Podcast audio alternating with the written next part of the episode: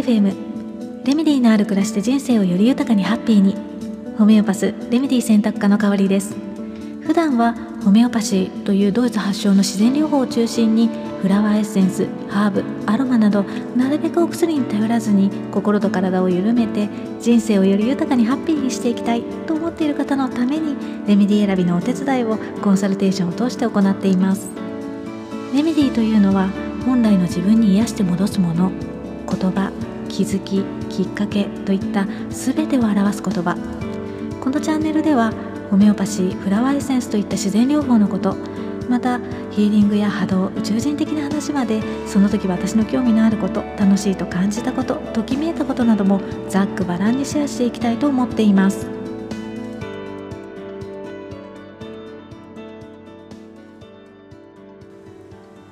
さて今日は全てはねタイミングで必然なんだなって感じた私のね最近の出来事のお話をしてみたいと思います、まあ、その前にね10月の8日に旧暦の暦ではあの寒露を迎えたんですね。で、まあ、今日までね真夏日が続くようなんですが、まあ、明日からはね気温が下がってくるようなのでいよいよねこう本格的に、まあ、空気がひんやりして、うん、くるので、まあ、気持ちがいい反面ね体を冷やしやすい時期になってくるんですねなのでまあ温めることを意識してあの行きたいところですよね。であとはあの寒暖差がねそうやって激しくなってくると秋バテをねしやすくなったきたりもするので、まあ、寒露の日にねあの配信したメルマガには、まあ、秋バテのね対策としてあのほんの少しなんですけれどもねハーブとフラワーエッセンスの紹介をしているのでもし興味がある方がいたらねメルマガを参考にあの過ごしてみてくださいね。では、まあ、早速ね全てはタイミングで必然なのかもって感じた、まあ、最近の私の出来事なんですけれども、まあ、メルマガでもね少しだけあのお伝えしたんですが、まあ、この前ねたまたま富士山へ行ってきたんですね。でたまたまっていうとねえたまたまっていう風にねこう突っ込まれてしまいそうなんですけれども、まあ、3年前からね何度か行こうとした神社があって。まあ、ただね行く時期とかタイミングがねどうしても合わなくっていつもね奥宮までは行けなかったんですねで、まあ、今回はタイミングがあったのであのその神社にね参拝するのが目的で、まあ、富士山方面へ行っていたっていうね、まあ、そうしたらま1つ目に驚いたのが、まあ、その神社に行きたかった神社の奥宮ではないんですけれどもその手前でね引いたおみくじが、ま、大吉だったんですね。で大吉ってねあのもしかするとねあのたくさんね惹かれる方もいらっしゃるのかもしれないんですけれども、まあ、私はねあまりこの今までの人生で大吉を引いたのってあの実は旦那さんとね出会った年と、まあ、翌年かな、まあ、出会って半年で婚約して1年以内に結婚したので、まあ、その1年間っていう感じなんですけれども、まあ、不思議とその年の間だけはあのそれまで大吉なんて本当に引いたことがないっていう なんか中吉止まりだったんですよねいつも。なんですがその間だけは大吉ばっかり引くっていう大吉フィーバー だった年があったんですね。でまあそれ以来はもうぱったりと大吉が出なくなったので、まあ、今回の大吉にはちょっとびっくりしましたね。で、まあ、そのおみくじにねこう書かれていた内容も本当にね私が今欲しいって思っていたメッセージだったのでああやっぱりおみくじってねその時なんかこう自分に必要な、ね、メッセージをくれるものだなっていうふうに感じました、うん。まあ、きっとねなんかカードリーディングとかをねされている方とかがまあ同じ感覚なのかな。でまあねあのその日はまそんな感じで、まあ、他にもねあのすごく素敵な滝にも出会えて虹もたくさん見られてあ本当に気分がすっきりしたっていうふうに思ったんですが、まあ、翌日の朝ね、まあ、そんな気分を引きずりながら湖のね方へこう寄って、まあ、帰ろうかなっていうふうに思っていたら、まあ、たまたまねチェックアウトをしているご夫婦の、まあ、会話が耳に入ってきて「あ富士山の前川規制が今日は大丈夫?」とかあとはあのなんか、まあ、富士山の5合目がうんたらかんたらみたいなそんなねあの内容だったんですね。でああ富士山登るのかなって思って、まあ、ちらっとこう見てみたら普通の服装なんですよ。で、まあ、私のね勝手なこう富士山のイメージはこう気合を入れないといけない場所だったんですよね。まあ、それがまああここから行けるのかなとかあ準備なしで行けるのかなそんな格好で行けるの？みたいなね感じでなんとなく気になって調べて、まあ、フロントの人に聞いてみたりとかしてでまあ偶然で本当に偶然なんですけれどもあの行ってみたっていう、まあ、たまたまだったんですね。まあ、でもこう富士山のね麓からまあ登り始めて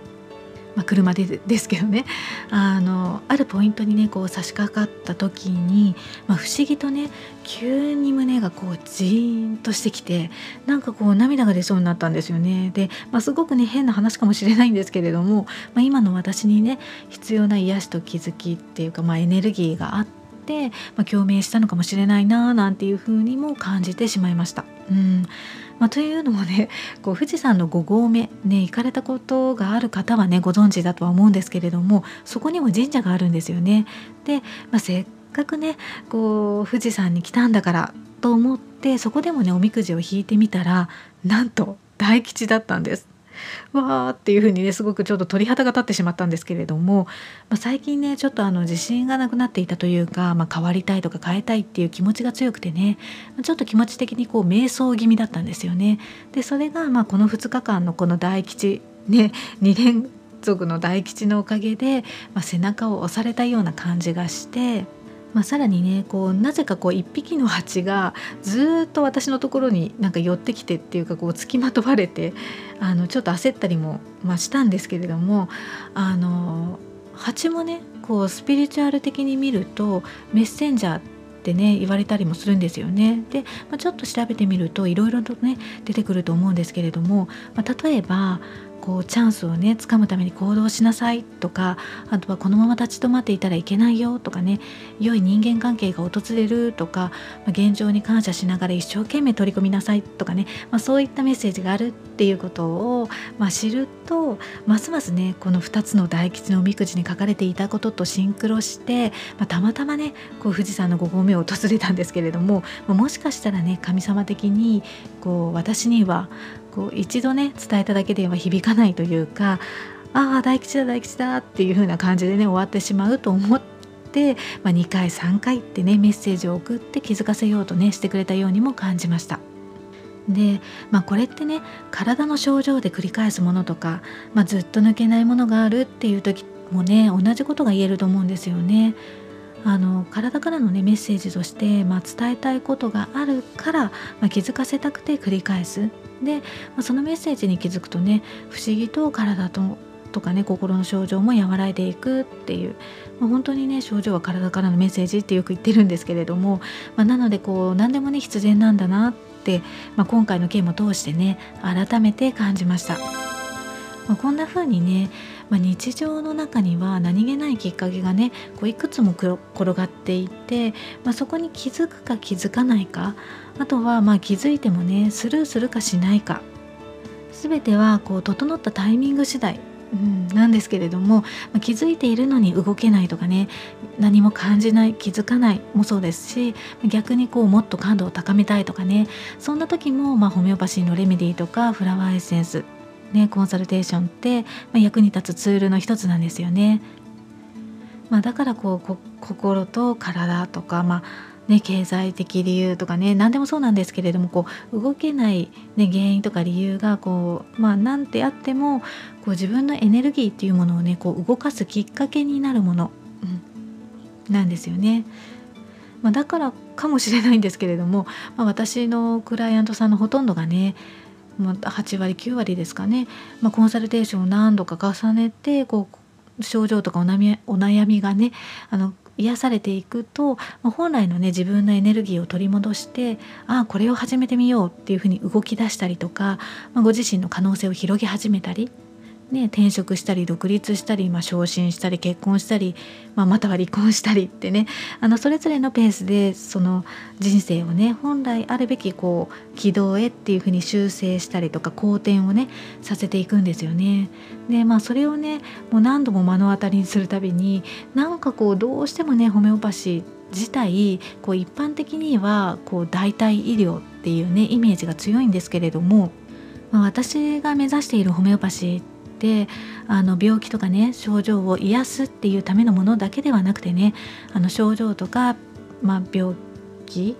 っていうのかな、まあ、お悩みっていうのは、まあ、一つのきっかけでね、まあ、その癒しのプロセスを通してその先にある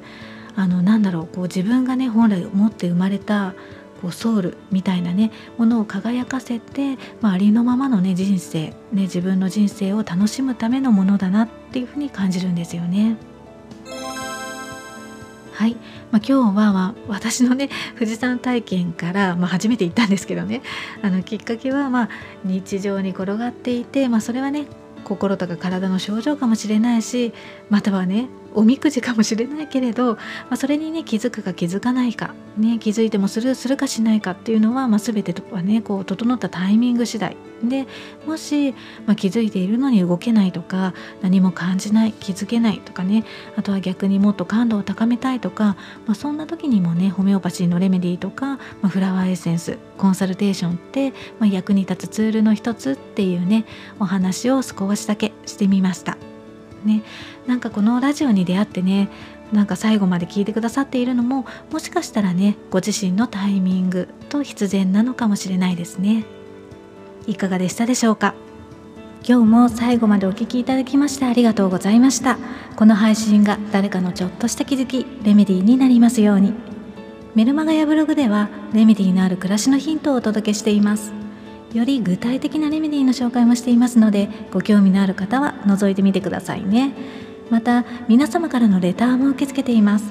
この番組に関するご感想はもちろんホメオパシーやフラワーエッセンスのレメディーを使ってみた体験談やこんなことにもレメディーは使えるの？とかねそういったご質問など、まあ、こんな話をしてほしいなっていうことでも構いませんのでお声を聞かせていただけたらとっても嬉しいです。